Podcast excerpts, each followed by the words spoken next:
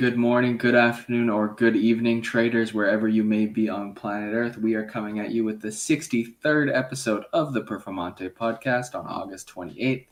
My name is Nathan. We've got Keith with us, and we've got a diverse group of topics covering the crypto domination we are seeing in the global financial markets. We're going to be talking about some of the biggest names in finance adding BTC to their balance sheet We've got some news covering Jack Dorsey, kind of one of the Bitcoin pioneers in the space. And we're going to be talking more about the NFT trend and how we're seeing massive companies dump thousands and thousands of dollars into digital JPEGs. We're going to be talking about some DeFi and kind of the trajectory that it's on. And last but not least, we do have some interesting news coming out of Coinbase. So without any further ado, I'll pass it on over to Keith to dive into our first story today. MicroStrategy and Michael Saylor is going to be the first story uh, between July 1st and August 23rd. They purchased an additional 3,907 Bitcoin. And right now they hold almost 109,000 Bitcoin in their um, company, which is pretty unbelievable. Their average buy in is actually pretty high if you're talking like pre people who were in crypto like pre let's say the pump of 2017 where their average buy-in is approximately $26,769 which is quite high, um, a lot uh, lower than where we are currently right now. The total amount invested for Mr. Saylor is just under $3 billion, $2.918 billion, and their current Bitcoin holdings is sitting around 5.3 billion. So they are significantly up on their investment, and I don't think there's really any sign of stopping because he keeps on talking about how early it is, that adoption is still increasing, and he believes that he is a pioneer in terms of acquiring this digital real estate. Um, he doesn't really view it as a currency per se, he really views it as digital real estate. There's only going to be 21 million lots, I guess you could say, and he owns a lot of lots, around 109,000 lots. So I think that this is not going to stop anytime soon. Um, he did mention in a recent podcast that he was on that his goal is basically to number one, hold all his Bitcoin, not sell anything, and number two, acquire more. Um, so he's an individual that, I think is kind of a front runner, a major player in the accumulation hodl uh, side of crypto. And um, yeah, if, you, if you're interested in understanding a bull's view, listening to anything from Mike Saylor will give you a lot of perspective. Yeah, 100%. He's definitely one of the mega bulls within the industry. It's kind of interesting, relatively, how late he got into cryptocurrency versus the amount of conviction he has with the mm-hmm. asset. If you follow him on Twitter or if you check out his Twitter, he's always got interesting thoughts about Bitcoin. He's featured on a lot of uh, news channels, a lot of podcasts kind of talking about his bullish perspective on Bitcoin. Uh, and although he did come in late, I definitely think he is one of the most vocal proponents for cryptocurrency. Very vocal supporter in that he's telling everyone about Bitcoin. He's revealing his hands. He's like, yo, all I'm going to do is buy more. He is the epitome of dollar cost average and chill. He, yes. he keep, keeps it simple, keeps it clinical. All he does is buy. For him, the red sell button does not exist. All he does is smash that motherfucking buy button. Michael Saylor is a legend of the space that we've really seen take a massive foothold in the industry as a leader. He's convincing other, not necessarily convincing, because that makes it sound a little sus, but he's talking to other major institutions about how to add it onto their filing sheet and kind of ease that process, get that exposure to a truly deflationary asset and hedge against the dollar. Mm-hmm, so moving and, on uh, to our oh yeah, I was, just gonna, I was just gonna say one thing here. Um, this will kind of tie into what we're going to be talking about in a little bit later in our podcast. But he's an interesting individual in that he mainly just views Bitcoin as an investment. Like, obviously, there's a bunch of other investments that uh, people that are more into the space are investing in. Like, for example, Ethereum as the second largest cryptocurrency and largest alt, but he's primarily focusing just on Bitcoin. And someone like Jack Dorsey, the co-creator, I believe, of Twitter or creator of Twitter, is also kind of like that, and we'll talk about that a little bit later. But definitely something to note about uh, Mr. Saylor is just the fact that he's mainly focusing just on Bitcoin, which is an interesting view uh, from someone at that level, in my opinion. But, yeah, uh, yeah, he's a he's a textbook Bitcoin maximalist. 100%. And so, moving on to our next story, we got some interesting insight from Morgan Stanley, who recently the news came to light that they picked up over 1 million shares in Grayscale's Bitcoin Trust. Uh, for those who don't know, Grayscale Bitcoin Trust, they are basically an institution where they own a whole bunch of crypto and offer shares of a trust for people who want to get exposure from the institutional perspective, but don't really want to formally put it on their balance sheet. It's a private Bitcoin tracker that has basically attracted a lot of high profile attention from people like Cathie Wood, Elon Musk, etc., etc. And uh, with some recent filings, it's come to light that they bought uh, a lot in June when Bitcoin was flirting around $30,000 and the GBT shares were around $30 each. So they are sitting in pretty good profit. And it's interesting to see like these big profile banks who have always said this, this is a very central dogma is don't watch what they say, watch what they do. It is so important in this day and age to not trust what people say, but always follow the money and really try and have a more investigative head between your shoulders. Yeah, extremely well said.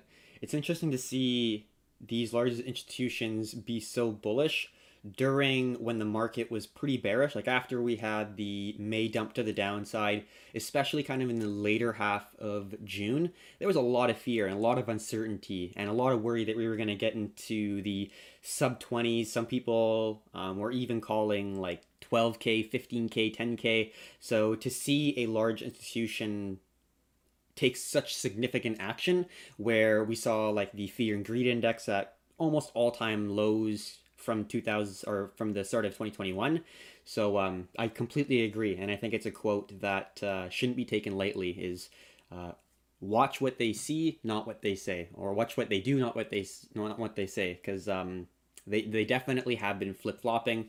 A lot of huge institutions like jp morgan morgan stanley uh, definitely were in a position of hating crypto thinking that it is just a fad to them diving in and, and I think going to be adopting more and more and more. So definitely something interesting to see um, with them picking up over um, over a million shares at like thirty million dollars roughly. So it, it is kind of a drop in the bucket for how large their institution is, but um, I definitely think that they're probably going to be investing more and more in the future. So, pretty interesting news story coming from the large institutional side of things. And now, hopping a little bit back into the individuals who are basically Bitcoin maximalists, maximalists who are focusing primarily or just on Bitcoin. And Jack Dorsey is one of those individuals. He's not really looking at other projects or other investments in the world of crypto, really, like from just like a cryptocurrency standpoint, like Ethereum or Cardano. Um, he's a Bitcoin maximalist as well, and he is actually discussing plans to build a DEX or a decentralized exchange which which is primary focused on Bitcoin because we've seen things like Uniswap, who uses the Ethereum network. We see PancakeSwap, which is based on the Binance Smart Chain. But we haven't really seen a decentralized exchange primarily focusing on Bitcoin, and it's pretty fitting to see it come from Jack Dorsey, a Bitcoin maximalist. Yeah, 100%. He's another one of the big names in the crypto space, Jack Dorsey all in all, his I have a lot of respect for him because the way he acts is so concentrated in nature. In that he developed Twitter, which is like a decentralized speech platform where people can share their thoughts from anywhere on planet Earth to anyone else on planet Earth. That idea is super powerful in the context of modern internet and how people interact online. The other component is that he's developed Square and Cash App, which is basically a decentralized banking service where people can transact in a more personal way rather than using Swift. So obviously he's very into money monetary systems. He's a, been a big proponent of Bitcoin success in my opinion, not only from like the social media perspective, but just raw development. I mean, we can see that just now he's looking to develop a decentralized exchange. He has been increasing adoption in a healthy way. So, for example, in 2016, 2017, when Cash App started offering Bitcoin sales, people were doing some insane things on that app. They were maxing out their credit cards to buy Bitcoin. they were going into uh, very expensive consumer debt to get more of the asset and engaging in very unhealthy behaviors. And that was one of the first things that he did is that he put a stop to it because fundamentally that's not a very healthy behavior to borrow high interest money to buy a speculative asset. And in that aspect, I feel like he he's a wholesome individual. He tries to act in the best interest of the human population. And it's really interesting to see him continue that dogma throughout his experience as the CEO of Twitter, as the creator of Cash App, as he builds out a decentralized exchange. We're really seeing his reach influence basically all four corners of humanity, similar to other people such as Elon Musk, where they're doing a little bit of everything, but their central dogma, their central ideology is advancing the human race. Yeah, extremely well said. Um, Mr. Dorsey definitely does seem like he is one of the most generous uh, class or uh, billionaires in the class of billionaires. I believe he was the highest um, provider of uh, charitable donation when COVID was at its worst. I don't exactly know, but I know he gave like a billion dollars or two billion dollars, some obscene amount of money um, to charity during that time. So just another validation that he does truly want to benefit the planet that we're currently living in. So um, living on, I should say. So definitely something that um, shouldn't be taken lightly. And kind of talking a little bit more about the uh, things that Dorsey does good. Uh, we do have a little bit of uh, information that we'll talk about a little bit later, talking about our NFTs, and um, Jack Dorsey is one of them. So a little bit of a sprinkle of uh, information there if you do listen to the podcast regularly uh, definitely a little bit of insight. So, we're going to talk a little bit more about um, NFTs in this podcast.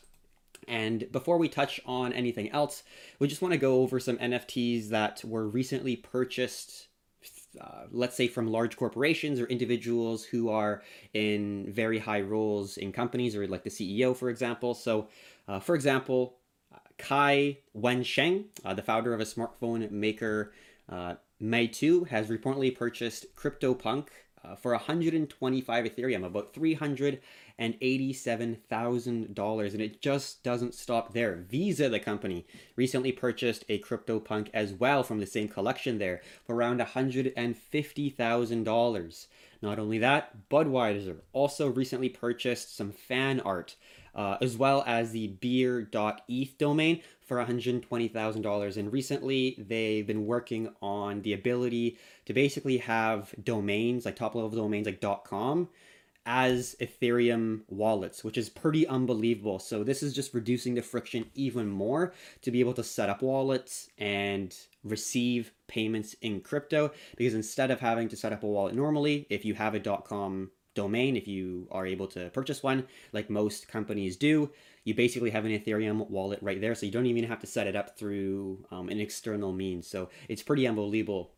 And um, we actually saw on OpenSea, which is the largest marketplace for NFTs, recorded over 76,000% year to date increase in trading volumes amid the current NFT hype. So, just massive explosions in the interest and growth and hype of NFTs. Yeah, I mean that's really the trend right now. We're seeing it all over Twitter with celebrities, celebrity influencers like Gary Vee just going on an absolute buying rampage. It seems like the current state of specifically the profile picture NFTs is a pretty big bubble where things are just going for absolutely obscene amounts. Like Justin Sun, I think, paid half a million US dollars for a picture of a rock there's people selling uh, not even NFTs of anything. They're just a blank image. There's one on uh, OpenSea called Invisible Rock, and it's just a white image, and it's sold for like two Ethereum. So clearly, we are in a stage of euphoria. But for as always with anything in crypto, the state of euphoria is going to go until it doesn't. And nobody can really tell you with confidence when it will, in theory, pop. Uh, but it's also to keep in mind that when something in crypto pops, it's always recharging before another leg up. And so there's always uh, a very high level of risk when you're buying digital JPEGs that are very expensive. And uh, I actually saw a tweet about this that I was like, NFT or NFT profile pictures are like uh, addicting altcoins without stop losses. And it's like, yeah, that, that's pretty much it. It's instead of having altcoins that are addicting like crack, you have JPEGs that are like crack. And that's really the bottom line of where we're at in this NFT bubble is things are appreciating in value. People are throwing money around. And this is kind of where a lot of the money is flowing in and around on the Ethereum blockchain. That being said, we did see uh, the Golden State Warriors famous player, the Golden Boy, Steph Curry. Uh, he dropped $180,000 on a Bored Ape. Bored Ape is a collection of uh, digital artwork that called the Bored Ape Yacht Club. It's 10,000 apes where basically they just got different outfits on. Some have a suit, some have a hat, some have glasses, some are smoking, etc., etc. And uh, Steph Curry did pick up a pretty rare one. Um, and so he dropped $180,000. It's currently his profile picture on Twitter. And he joins the likes of people like, for example, uh, Odell Beckham Jr., a very high profile football player, recently picked up a CryptoPunk. I think his was like 380K US, something like that. So we are seeing this pseudo adoption, I guess you could call it, from high profile celebrities as they dip their feet into the market. And that is a nice transition to our next topic, which is Crypto Culture Volume 1 will be our very first set. That is right, Performante's own set of NFTs to hit the market. Uh, there's going to be over a hundred. A large portion will be airdropped to our community on Discord as part of our Performante community coin launch. So if you are not in our Discord, be sure to join and the other half that are a bit more unique in nature will be available for auction uh, with an affordable floor price on OpenSea. And with this Crypto Culture Volume 1, we are going to be covering who we think are the icons of the space and adding a creative and entertaining twist to how they appear. So, for example, people like Jack Dorsey, people like Michael Saylor, people like CZ uh, might make an appearance in our NFT set with uh, an entertaining twist just to keep it light, keep it fresh. Uh, but if you do want to stay in touch with how our NFTs are developing, really our Discord is the central place you got to be.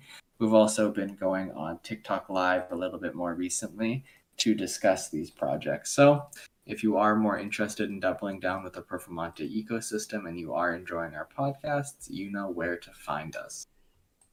Yeah, well said. Um, not going to touch more on that. Just want to say it's like old school NFTs introducing new ideas. It's very exciting and um, definitely well said. If you haven't joined the Discord, please do. There's a lot of information there about the NFTs as well as our Performante community coin and a bunch of different charts. And we like to talk about really all things crypto. So if you haven't already, you can find the link in the kind of description below if you are on YouTube, or just go on performante.ca and you'll be able to see the link for our Discord there as well.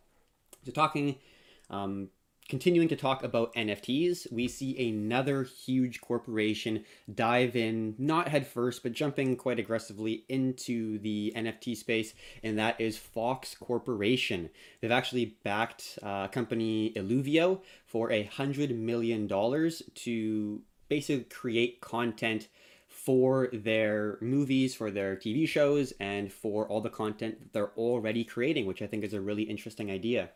So, um, they actually only had one round of founding uh, so far, a Series A, and they've already raised $100 million.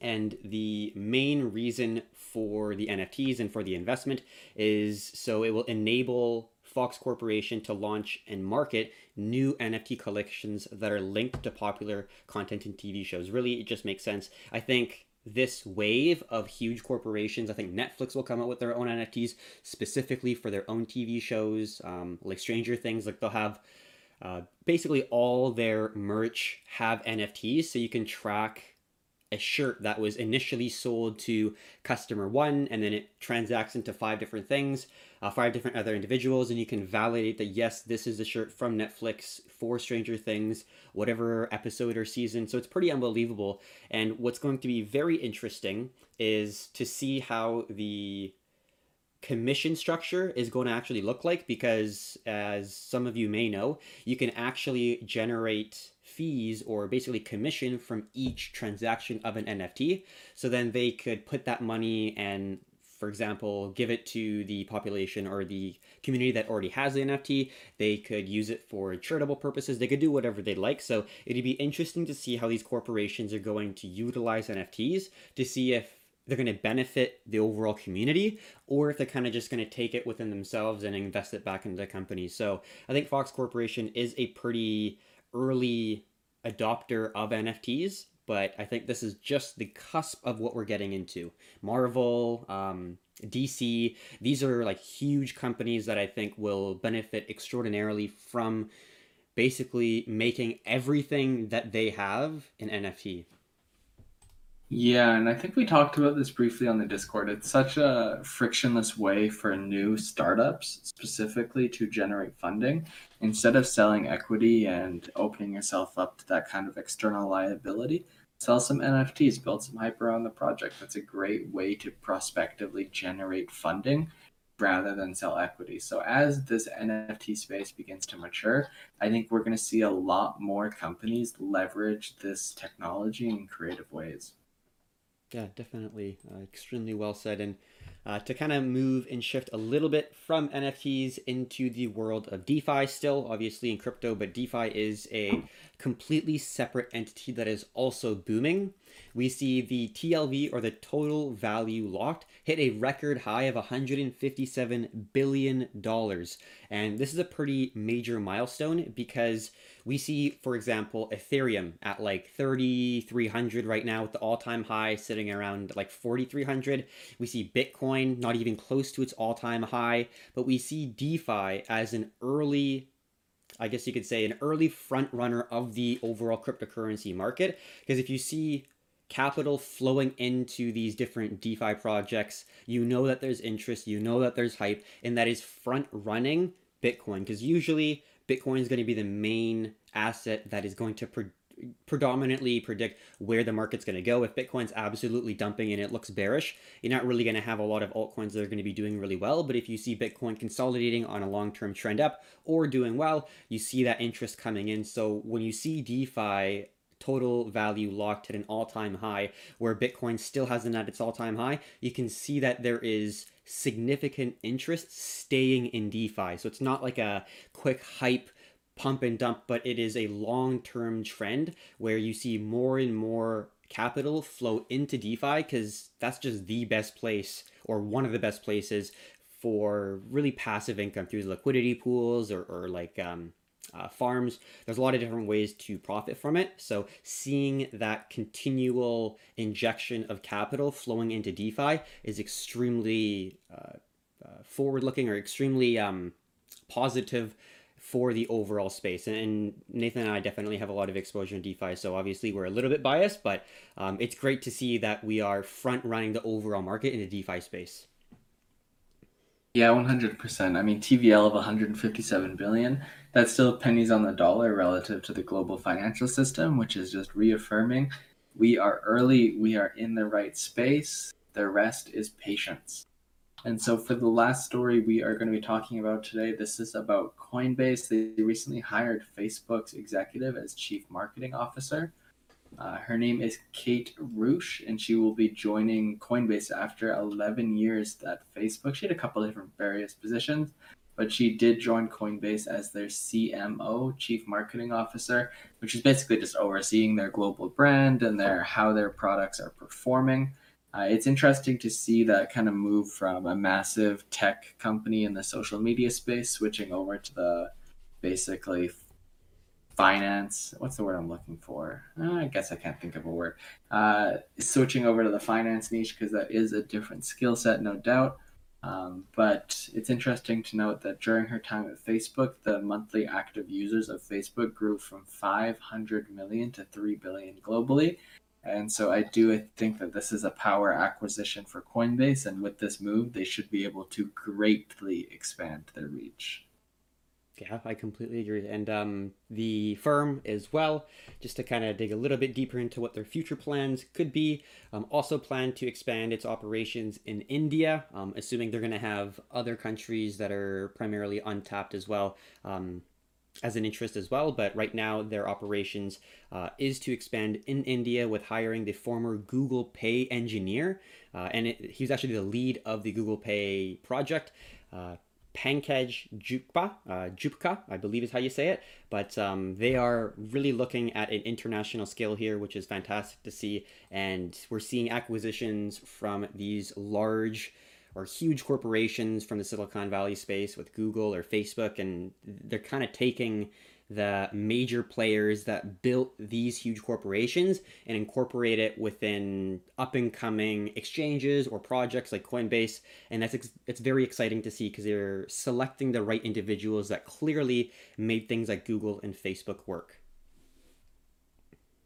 Yeah, 100%. I mean, these are really the pioneers of the space when they're switching over to the large crypto companies.